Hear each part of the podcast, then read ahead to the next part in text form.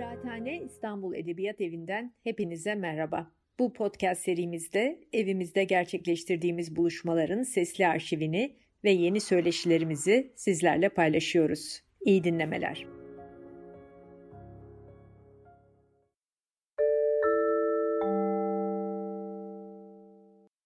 Ee, herkese merhabalar. Ee, Kıraathane İstanbul Edebiyat Evi'ne hoş geldiniz. Hello everyone. Welcome to the Kıraathane İstanbul Edebiyat Evi. Uh, today we are having Adom Getachew. She's a professor in the Department of Political Science at the University of Chicago. And we are going to talk about her first and award-winning book, World Making After Empire, The Rise and Fall of Self-Determination. So which is based on her doctoral work in political science and African American studies at Yale University. So the book first came out of Princeton University Press in 2019. And I'm very proud to say that I translated this important book into Turkish, so which was published by Runik Kitap in November 2021. Um, that's why I'm really excited. I mean, much more excited than uh, it is expected. So uh, the book in Turkish is called uh, İmparatorluktan sonra Dünya Kurmak, kendi kaderini tayinin yükselişi ve düşüşü. If I'm not wrong, it has the honor of being the first non-English translation of this amazing book. So, as I said before, we would like to have a conversation with my questions about the main arguments of the book and to try to show maybe parallels between the political thought of the uh, Black Atlantic anti colonial nationalists and the Middle Eastern third worldists, maybe. So, I hope our audience will join me in virtually welcoming you to the Kıraathane, Professor Getachew. Thank you very much. It's a pleasure to be with you. Thank you. So I would like to start with a classical question. So as a PhD student myself, I'm very familiar with that. Uh, finding a dissertation topic is a painful process. So, however, I really love to listen to stories on how people decided to work on that certain topics. So I would like to start with what brings you to delve into the right to self-determination. Yeah, it's a great question. And um, as you mentioned, I did my PhD work at, at, Yale, and I was in two departments. I was in political science and I was in African American studies. And really, this is a project that comes out of having been at the intersection of those two fields. Um, so, on the one hand, I had a, a deep interest in uh, forms of Pan Africanism or Black internationalism, longer 19th and 20th century political formations.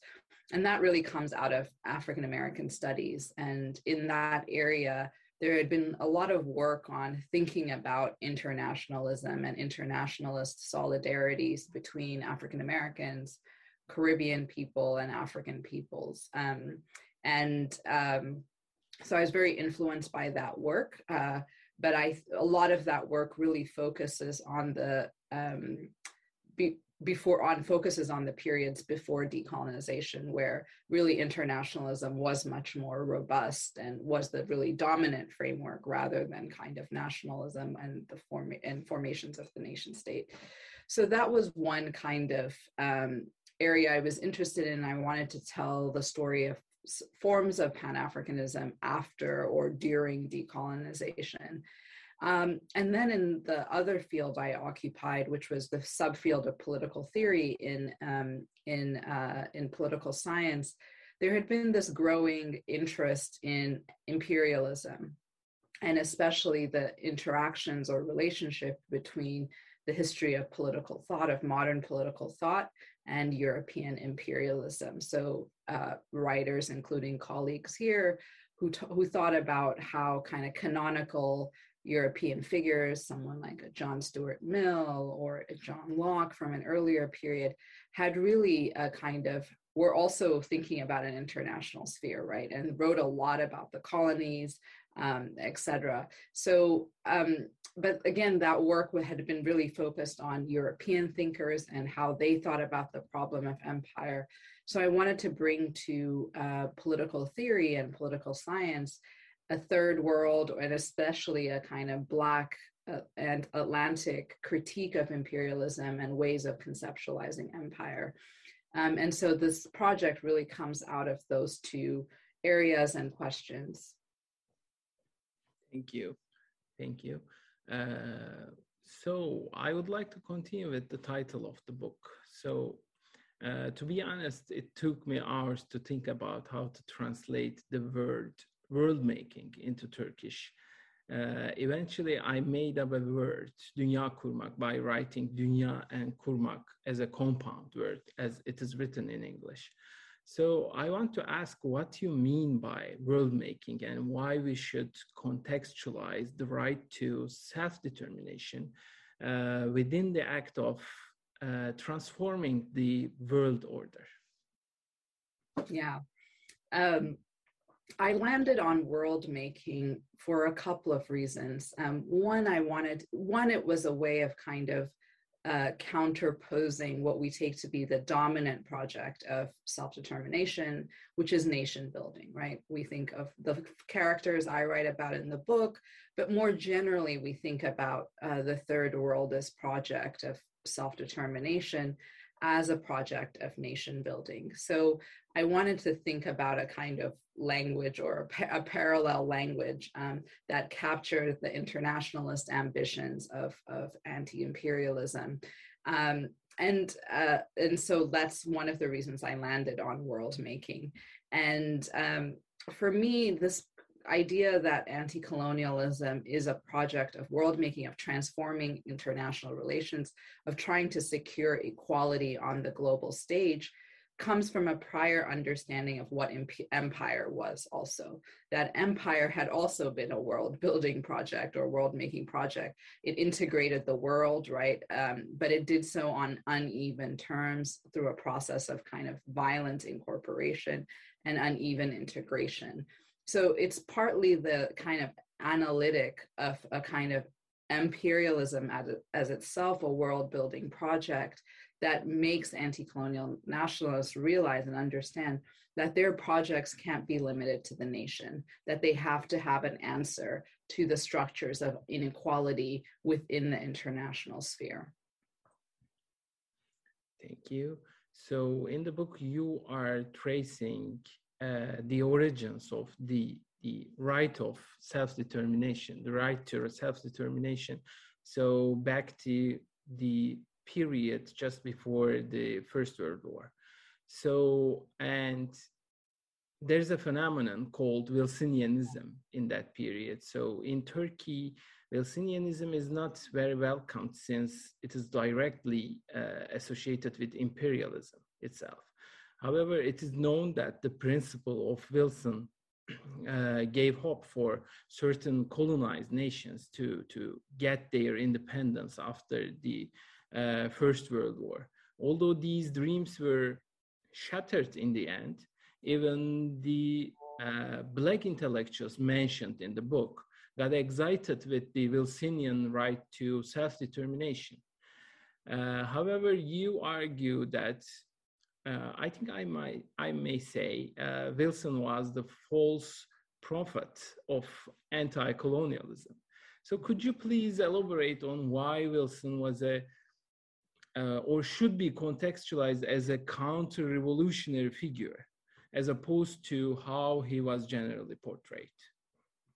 Yeah, yeah, this is one of the interventions of the book, which is to say that uh, we shouldn't really think about the anti colonial project as simply extending and universalizing a principle that Woodrow Wilson initially articulated.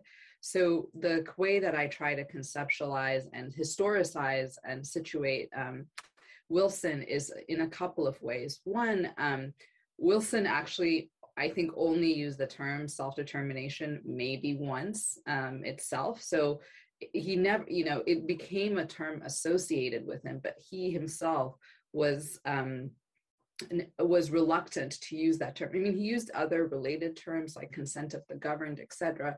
but it turned out actually he himself, he was very anxious about articulating a universal principle that could apply to across um, you know across the colonies and across Europe and his anxiety that uh, you that this would lead to a set of revolutions and uprisings uh, comes from an, another experience um, he has, or and that's his experience as a historian, as a political scientist.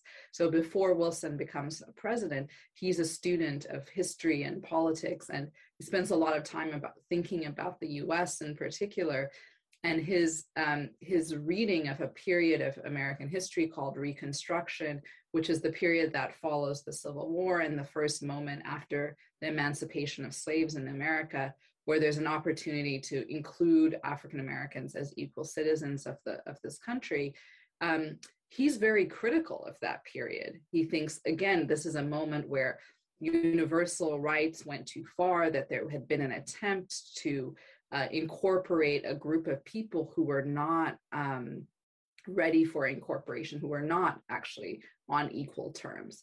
So my argument is that Wilson has a very kind of um, hierarchical imagination, both of the United States and, a, and on the global level. He doesn't think everyone is entitled to self-determination. Um, and he has a sense that, you know, who the self is, how developed the self, collective self is, how homogenous the collective self is, really shapes whether a country or a people should be given the right to self-determination. Um, and, and so for those reasons, I mean, one other thing I should mention, of course, is that the other reason to think of him as a kind of counter-revolutionary figure is, of course, he and others who are constituting the League of Nations are doing so against the backdrop of the Russian Revolution and against the much more radical um, critique of the structure of inequality in the world system. So um, let's come to the uh, main protagonists of the of the book. So the intellectuals in the in the Black Atlantic world. So maybe not in the period of uh, Wilson, but by the by the 1960s, uh, in the modes of thinking in the uh, Black Atlantic world, empire was perceived as more than just an alien rule. So, as Nkrumah of Ghana uh, highlighted in 1965, imperialism was contextualized as the last stage of imperialism. Uh, so, yeah, uh, sorry, neocolonialism was contextualized as the last stage of imperialism, and it became a form of uh, indirect political control through uh, economic instruments. Mm-hmm. Also, in the historiography, empire started to be portrayed as a practice of enslavement. However, uh, what I understand from the book, uh, this critique of empire uh, had gradually been developed in the interwar period uh, in the Black Atlantic world, and especially after the Second World War. So, what were the important turning points to lead? Uh, important turning points to lead Black intellectuals to rethink the conception of empire? Great. Um, so I think there are two things I would like to point out. Um, one is that this is the interwar period is a moment in which a range of Black intellectuals are thinking about the position of the three independent Caribbean and African states. Um, these are Haiti, Liberia, and Ethiopia. Now, each of these states are formally independent, so they're not subject to alien rule. But in this period, each of them would be subject to various forms of international encroachment, intervention, and occupation. Um, Haiti is occupied for 19 years by the invaded and occupied by the United States for 19 years in this period, um, beginning in 1915. Um, Liberia and Ethiopia are members of the League of Nations, but both of them uh, become um, subject to kind of humanitarian intervention of, of various kinds, a, a, critique of the practice of slavery in the two societies, and then subject to forms of unequal membership, or what I call in the fir- in the uh, first chapter, a burdened and racialized membership. So they're independent, but they're very clearly unequal actors. And this inequality, I think it's important to understand, is not just that they're poorer societies, that they're materially unequal, which of course they are as well, but most importantly, that they have an unequal legal standing on the international stage. So, and that this unequal legal standing helps to perpetuate other forms of political and economic domination. So, one really flashpoint of uh, Pan African thought in this period would be the the um, the 1935 Italian invasion and, and occupation of, of Ethiopia. Um, this would be a really galvanizing moment, especially because Ethiopia had served as a kind of, um, you know, in a space of think of, of really imagining Black sovereignty and and and and and and had been a kind of symbol of that for much of the 19th and 20th centuries. Um, so I think this is a place, you know, this story about how you could be independent and subject to forms of unequal integration is really a story that um, is very similar to the experience of the Ottoman Empire in the late 19th century experience and, and, an experience that would be familiar also to Turkey in the 20th century. So it's not it's not a story specific to the Black Atlantic world, but one that would is more general. And I think a lot of a lot of figures in this period are writing and thinking about this. The same could be said about Latin America and Latin American figures. So that's a kind of story that unites this this part of the Black Atlantic with a wider third world, um, you know, imagination. The second thing that that begins to happen in the interwar period, and that I do think is more specific to the third uh, to the Black Atlantic world, is a kind of reconsideration of the history of slavery, um, the history of the transatlantic slave trade. Uh, and I point to three very important books that are all published in the 1930s. Um, or in 1930s and 1940s. One is uh, uh, African American writer W.E.B. Du Bois and his book uh, Black Reconstruction, a second is the Trinidadian uh, Marxist um, uh, C.L.R. James and his book, The Black Jacobins, which is about the Haitian Revolution. And then finally, another t- a fellow Trinidadian, Eric Williams, his book Capitalism and Slavery, which is comes out in 1944. Uh, These bo- three uh, three books published between 1935 and 1944, what they um, are sketching out is first, all three are making the argument that this transatlantic slave trade and the plantation economies in the um, in the new world were the basis of the modern world. They made the modern world. So slavery and the kind of black labor is a kind of cornerstone of, of, of modernity in some really important sense. The second thing that they're all trying to, especially that James and um, uh, Du Bois are trying to chart, is the process of imperial um, oh sorry this process of self-emancipation. That that really emancipation in the 19th century came by the acts of black people themselves right? And there's ways that that history is then connected to to the kind of they're thinking about um, imperialism in the 19, in the in the post emancipation period or in the 20th century so some of them make very concrete and direct links between that history of slavery and the same period of colonization. Du Bois, for instance, and, and another figure, George Padmore, um, both say that slavery um, is what kind of connects the the black experience you know whether it's under formal slavery chattel slavery or in this period of colonialism.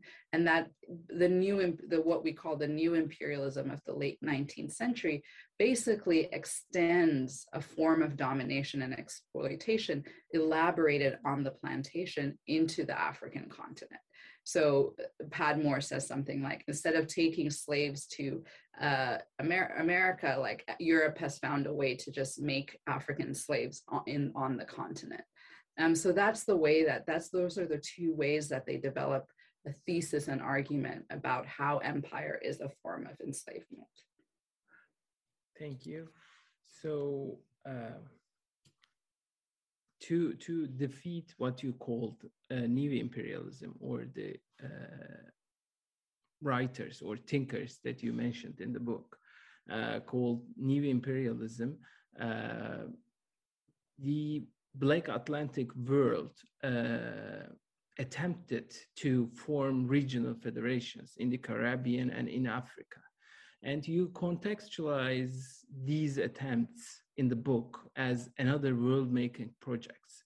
So, uh, as I said, you examined two regional integration projects. One is the West Indies Federation, and the second is an attempt to create a United States of Africa. Um, and these attempts coincided with the efforts of, for example, Abdel Nasser of Egypt to form a United Arab States by the Union of Egypt, Syria, and Yemen. Or in the same period, there was another effort to, to create a, a Francophone African Federation with the uh, participation of France itself. Um, and last but not least, uh, we can trace the origins of the European Union back to the European Economic Community established by the Treaty of Rome in uh, 1957, I believe. So, what factors gave a rise to globally create international institutions to go beyond maybe the limitations of the nation state?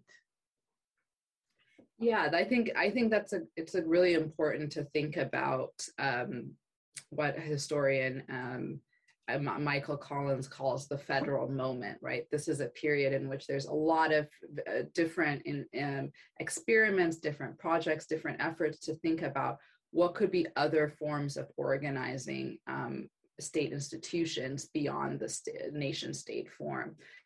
Um, I think I would say that the third worldist projects, uh, what they share is this is this argument in some ways that um, there's a kind of gap between formal independence and substantive independence. So, you know, the arguments for the Caribbean and the and um, um Africa as they are for others, as they are for the francophone Africans, as they as it is also for for the United Arab uh, Republic. These are arguments that basically, um, you know, are anxious about having a form of independence that actually is meaningful, meaningless on the world stage. So the idea is that if we remain small, if we remain economically dependent on uh, the global north and our former imperial masters, uh, we're really not independent, right? We continue to be subject to the various forms of inter- intervention and encroachment on our, um, you know, on our sovereignty, on our independence. And so, what what federation allows for these these actors is to think about um, aggregating political and economic power between themselves. Um, so, I think for the two people I examine in particular in this case, um, Kwame Nkrumah from Ghana and Eric Williams from Trinidad, both of them are making an argument about kind of economies of scale that by integrating our economies together, by building kind of linkages between ourselves, we will be able to um, minimize or limit our kind of dependence on an external global market. It's not an entirely, it's not an autarkic vision entirely. They don't think they're going to cut off all relations um, with the kind of a global market, but they think that by being a kind of larger economy, they can they can command greater bargaining power on that in that global economy. They can command a lot more political power, say within the United Nations, etc so i um, so i think that's where that third worldist conception of federation comes from.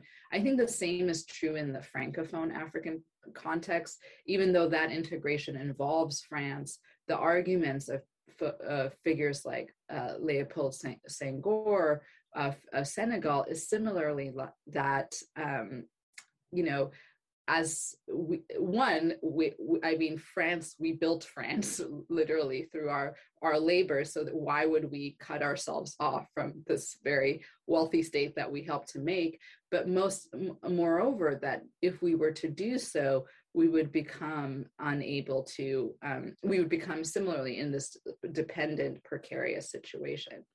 Now, I think this kind of argument for why we need federation is actually a very different one than the European story.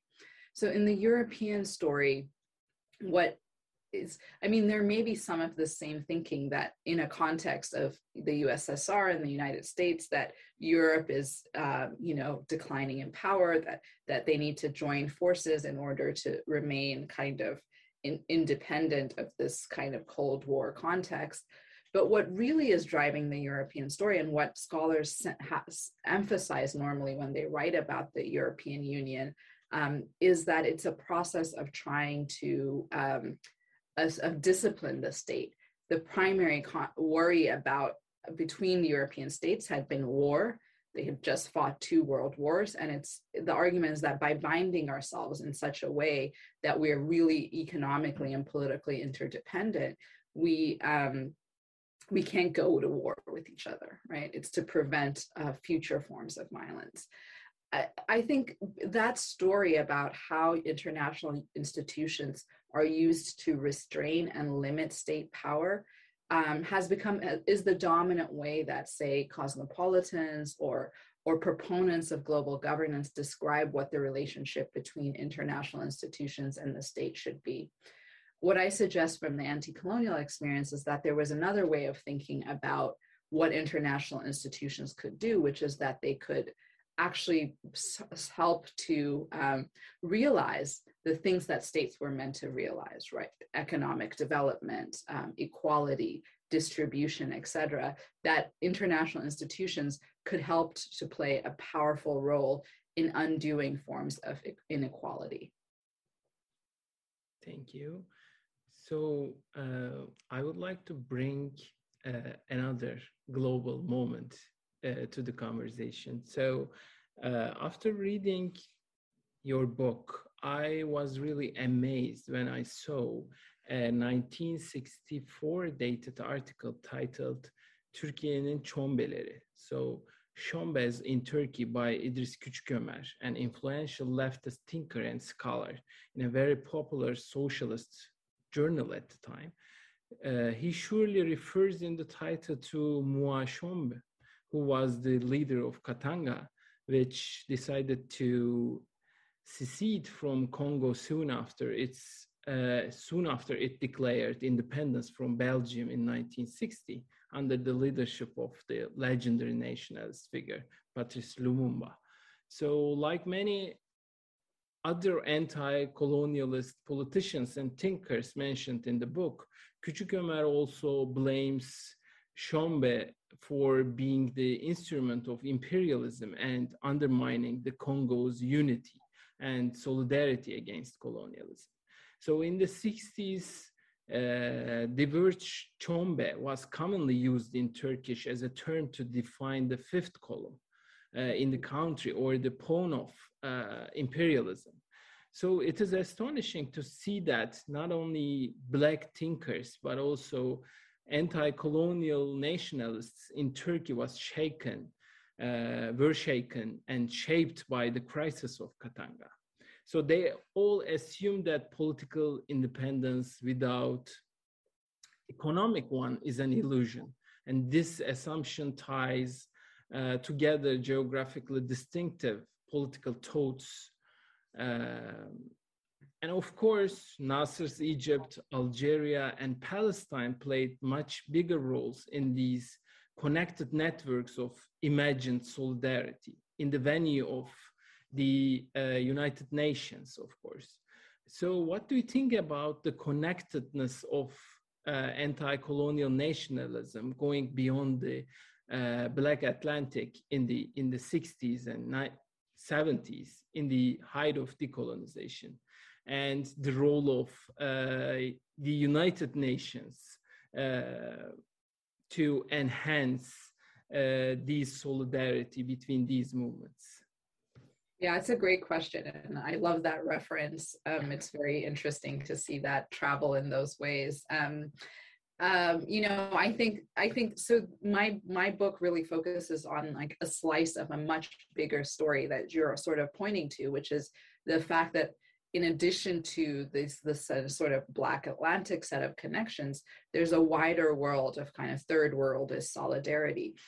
Um, I think that third world is solidarity takes a variety of forms. So one is, you know, in the in the space of the United Nations, what third world states are able to do is mobilize their majority status uh, the, and, as a kind of voting block to try and secure uh, to try and to try and transform that the United Nations from a kind of uh, US led effort at structuring an international order to a kind of venue for the politics of decolonization.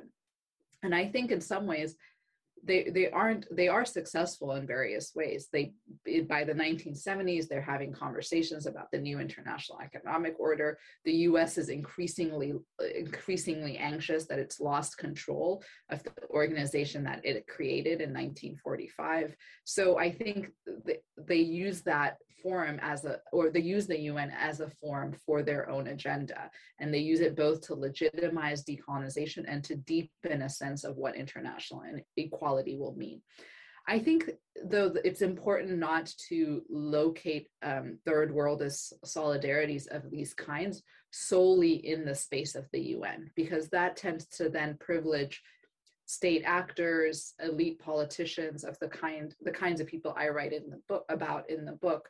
I think there's many layers to this forms of solidarity, right? Um, there are other for there are other state-led initiatives, all right. Um, the Tricontinental Conference, uh, the non-aligned movement. These would be other spaces in which here the strategy is, not just to use the forums created by the West, but also to create alternative forums and alternative sites of, of kind of uh, networking and building solidarities. And these, these two are state-led projects.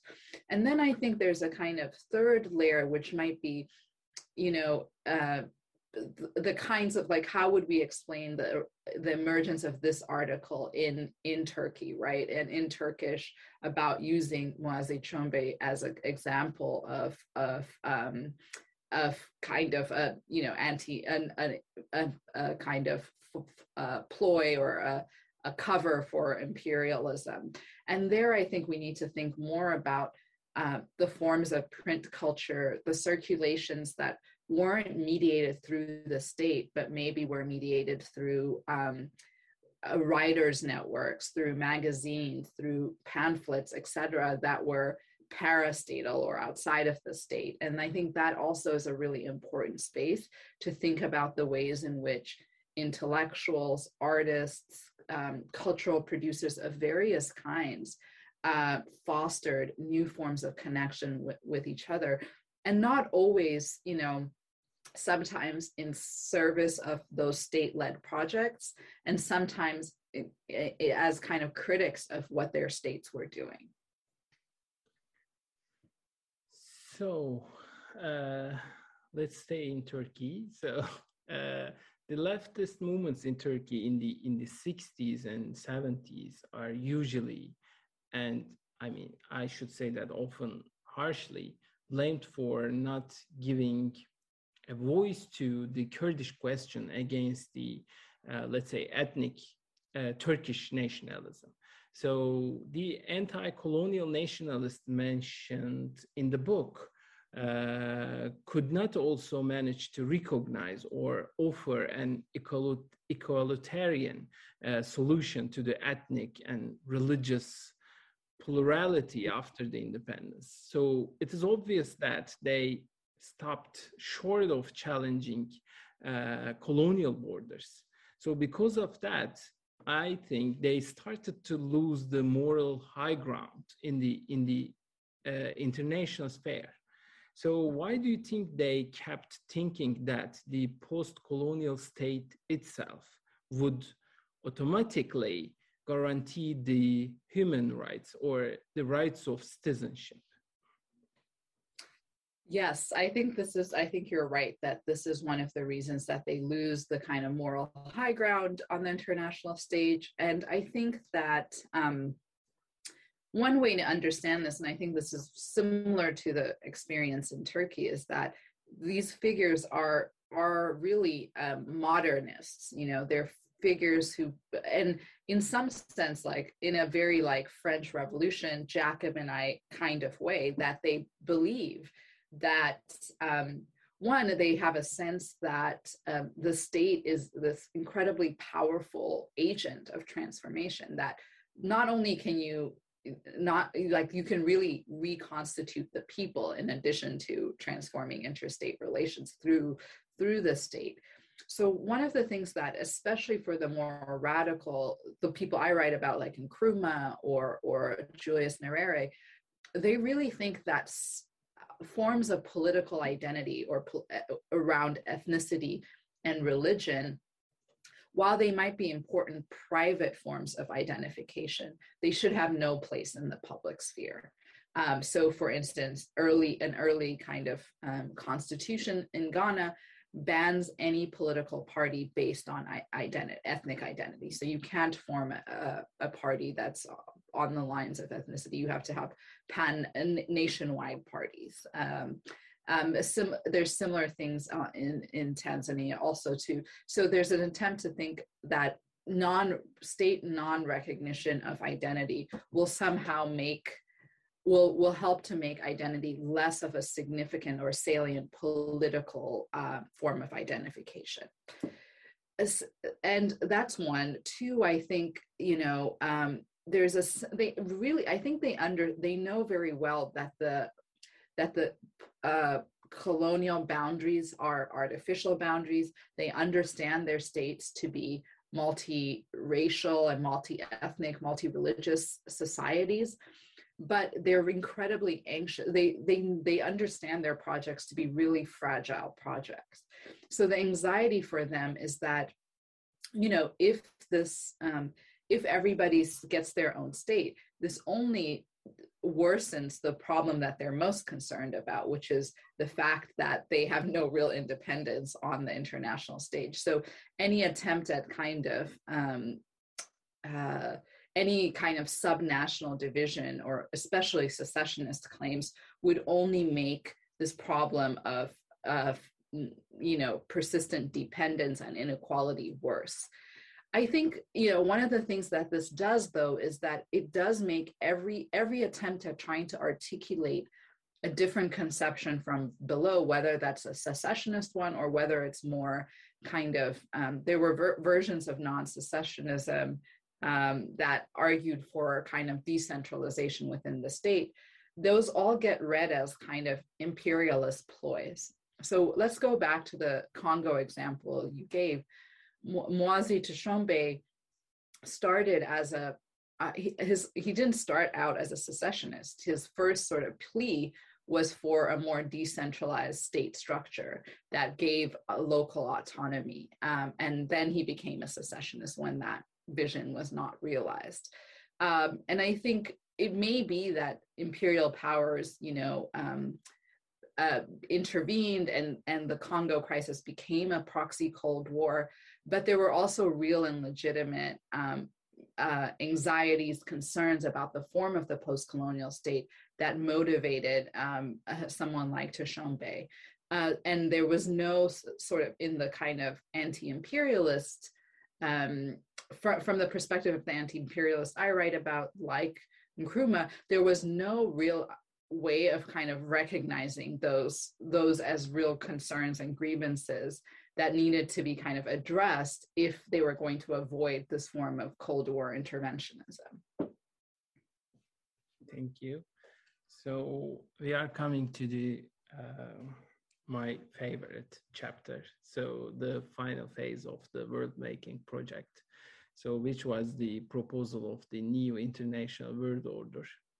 So uh, in the 70s, this proposal, I mean, the new international world order relied on economic self-determination through, let's say, a rejection of Western development economics and modernization theory uh, and it embraces um, the link, uh, the need to become self-reliant. Although it was even promoted in the United States the United Nations, this proposal.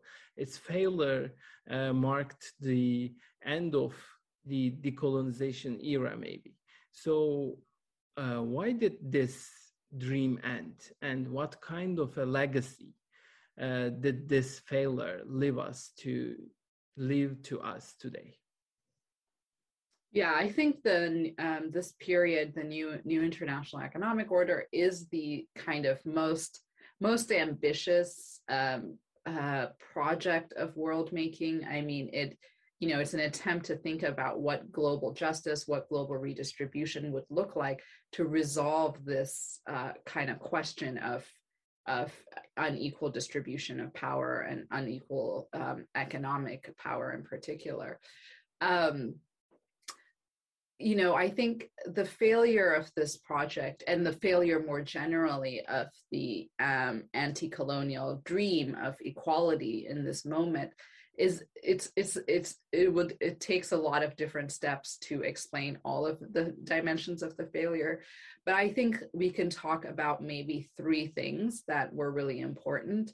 One is what you said already which is that um, by the 1970s the kind of um, the uh, the third world countries, post-colonial states, had really lost the moral high ground, and they had done so in part because of a variety of political crises within their within their own territories. We've talked a little bit about these secessionist um, um, movements, um, increasing authoritarianism, uh, you know, so that early dream of a kind of democratic post colonial state has by the 1970s given way to various forms of authoritarian politics um, and of kind of repression of minority rights and, and human rights. Uh, so that's one part of it is that it's increasingly hard on the international stage to be the party of equality, right? When it's when internal to your uh, societies, you you there are a variety of kind of um, structures of domination being replicated and reproduced uh, within post-colonial states. So I think that's one. Um, two is that uh, the beginnings of the debt crisis, uh, which really we associate with the 1980s, but its early versions of it are already beginning into in the 1970s. Um, so that means that uh, increasingly whatever little bargaining power third world states had it, they're beginning to lose it and they're beginning to lose it for a couple of reasons one um, you know the fissures within the third world become very apparent so oil when oil producing states um, opec was like a model for what the for what the nio could be but um, rising um, oil prices meant rising food prices. So for third world states that didn't have oil, they could never, they, they were also suffering and had to take on greater debt. So there's beginning to be fissures between the third world. And as a result, also the third world is losing some of its bargaining power on the international stage. I think this creates a context in which um, a different vision of international economic order comes to the foreground. And this is, of course, what we know as neoliberalism, um, which always was a kind of background feature of this whole period. Um, but as it, it comes into kind of institutional formation in this period of the 70s and 80s, and it has a very different uh, imagination of what the relationship between the political and the economic and what the relationship between the international and the national is. I think one of the most important things that the uh, kind of arrival of the neoliberal moment does within international institutions is basically depoliticize the global economy. It makes the global economy not no longer the subject of political contestation and makes it a matter of kind of technical expertise best articulated by international fi- financial institutions, World Bank, IMF, etc.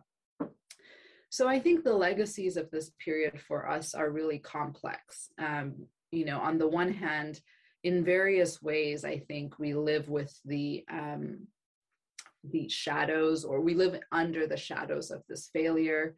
Um, I think that we um, there are ways in which some of those ideas and imaginations are constantly being reproduced and reimagined. So one one place where you see this is, for instance, the growing kind of demands for reparations, whether those are in the Caribbean or elsewhere.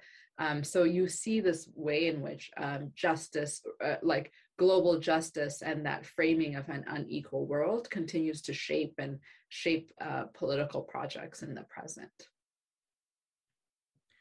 So, as what you just mentioned, the American neoliberalism, or I mean, in other words, uh, the empire does strike back in the in the uh, 70s.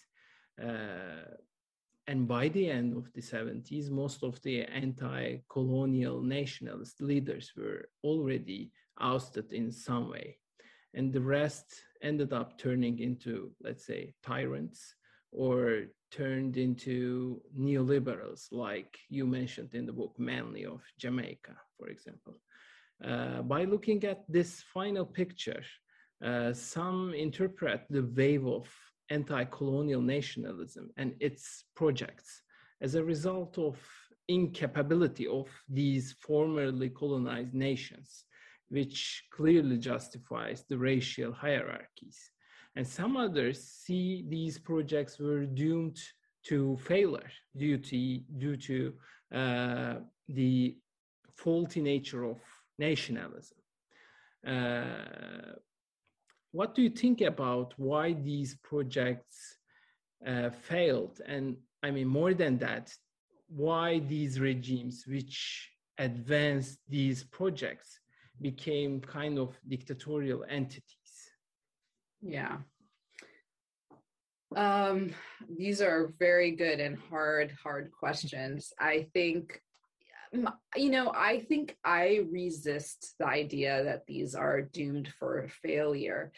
And maybe that's naive on my part in some ways, but I think that part of why I wrote the book was precisely because I had thought, you know, there there was this kind of received sense that anti-colonial nationalism was a failure, and not just from the perspective of kind of like European writers and thinkers, but I think the whole project of post-colonial critique in you know in the last 30 to 40 years has been a kind of investigation of the failures the dead ends the contradictions of anti-colonial nationalism. Much of that work i've learned a lot from and it's not to say it, it was wrong. There are there were real kind of shortcomings of this way of thinking. But i think it's really i thought it was really important in this moment where we're also faced with a variety of political dead ends to think about what the promise and possibility of that moment was, right? To try and see the world not from where we stand, but from where they stood and, and kind of look at the coming of decolonization from that perspective of real possibility and optimism. Um, so, uh, uh but but I think we have to do that in a way that's not romantic, right? That doesn't kind of idealize this this moment because it it certainly was a kind of contradictory project. Uh, now, I think on the question of why they failed, um, I guess I would say that a central part of a central part of their failure um, had to do with this uh, what I called their modernism, um, and I think that so I think one way that one kind of kind of way a racist way to read their failure is to treat them basically as as you know culturally deficient right? That these societies um, were um, were back, backward that they couldn't make the institutions of the modern state really work um, that they um, you know that they didn't have the kind of sociological attributions that say western european states had when they kind of came to democracy et cetera. So that would be the way a way of reading failure of post-colonial states as deviation from a kind of normative ideal. My own view is that it's actually the kind of um, you know their mo- modernism or and the kind of particular iteration maybe of colonial modernity that generates um, this form these forms of domination and authoritarianism so let's just uh, just to take one particular example of what that means is all of these figures even as they led mass movements um, you know, that included, you know, peasants and workers, etc., always had a vision of the people as a back as backward, right? They also had a kind of developmentalist, modernizing ambition, right? So they thought of their jobs and their kind of the state's labor as also a project of disciplining a new citizenship citizenry into being um, and i think this kind of pedagogical, let's call it a pedagogical model of politics, where the people are to be instructed, organized, and disciplined by, by and through state institutions, was one that even before these projects became authoritarian in, in the fuller sense that they would become authoritarian, already was a kind of um, autocratic vision, let's say, uh, one that had a kind of clear sense of differentiation between the rule rule and and being ruled. Um, and so i think there were this intimations of so that's just one you know way i think i would think about um, how the kind of commitments of this project from the very beginning generated these forms of authoritarianism. Thank you.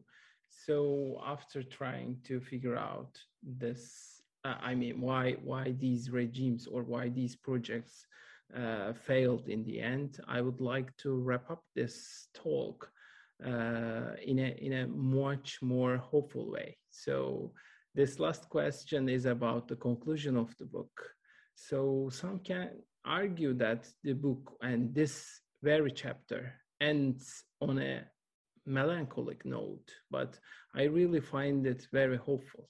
So, in order to put an end to this conversation in the same way, I would like to ask what we may draw from these world making projects to inspire our struggle against, I mean, our struggle today against the persisting international hierarchy, imperial domination, and racialization. Um, I mean, what uh, can make us uh, cultivate hope from these uh, past experiences. Yeah. I mean i think one just one thing that i hope um, the book makes clear is that even the you know even in 1945 if you had told anybody that in by 1960 you know, over 20 states would African states would be independent, no one would have believed you. And I think from our perspective, the period of decolonization looks like an inevitable process. Obviously, empire was going to end, and obviously, there were going to be independent states. So, I think one thing is to recall that actually the period 1945 feels much more like our own moment of dead ends and despair than it then it it did like the dawn of a new horizon right um so there was so i think one is that um is about how to um um yeah keep hope alive in a kind of moment of, of feeling of darkness. The second thing that i think is really interesting about this moment is the uses of the fact that third world states and third world intellectuals did even as they thought say the un was kind of do a kind of a project that was you know about keeping empire going in some ways they still thought okay we should use the forum and institutions that we have available to us to chart different paths. Um, and so i think that's another thing we might learn that that it's not that you can remake institutions entirely and make them do whatever you want but you might be able to find avenues um, avenues for for shifting an, the agenda or or the kind of uh, work of a particular site even when it's not one you entirely control and then i think the third and perhaps most important thing which isn't really in the book but i think that they did and i think uh, political actors do all the time is craft novel forms of transnational connection and um, and solidarity outside of these structures, existing structures and infrastructures of international governance. So, you know, over the last couple of years, we've seen the ways in which protesters, uh, are are connected to each other across space, right? Uh, uh, you know, um, the crisis of uh, Pal- Palestinians uh, animates uh, the movement for Black Lives in the United States. The movement for Black Lives has been central to Palestinian activists. Um, Nigeria last year had the largest, you know, uh, mass mobilization against police brutality in Nigeria. That is like thinking with um, the movement for Black Lives. There's this kind of growing reparations project. There's ways in which activists around climate change are globally connected. So I think um, in some ways, you know, these are these are forces and movements that have the world is against them in some ways, right? They look they look they look more like the period of anti-colonialism in the in the interwar period or right at the cusp of World War World War II than they do the kind of high point of anti-colonialism in the in the 60s period. But I think in terms of into as intellectuals and as people who think we're thinking about the world, I think our job is in some ways to uh, point to the sites of possibility, right? The ways in which people are posing the contemporary, the questions of the contemporary world in new and exciting ways, where there are intimations of, of kind of new thinking about state form or governance or, or redistribution, and to kind of amplify that, um, those sites of possibility. So thank you so much. So these are the words that I was really expecting to hear while uh, ending this conversation. So thank you for this amazing talk and your fascinating book, which uh, opens up new intellectual horizons for all of us. I again, I mean, I should say that I again learned too much from you today. And so thank you for accepting to be virtually with us today. Yeah, well, I just I also want to thank you for translating the book and for making it available to Turkish audiences. It's a real honor to have my book um, circulating in Turkey, and I want to thank you also for organizing this great conversation. Thank you. I mean, it was my pleasure, really. And lastly, I would like to extend my heartfelt thanks to the Kıraathane for making this event possible. Thank you.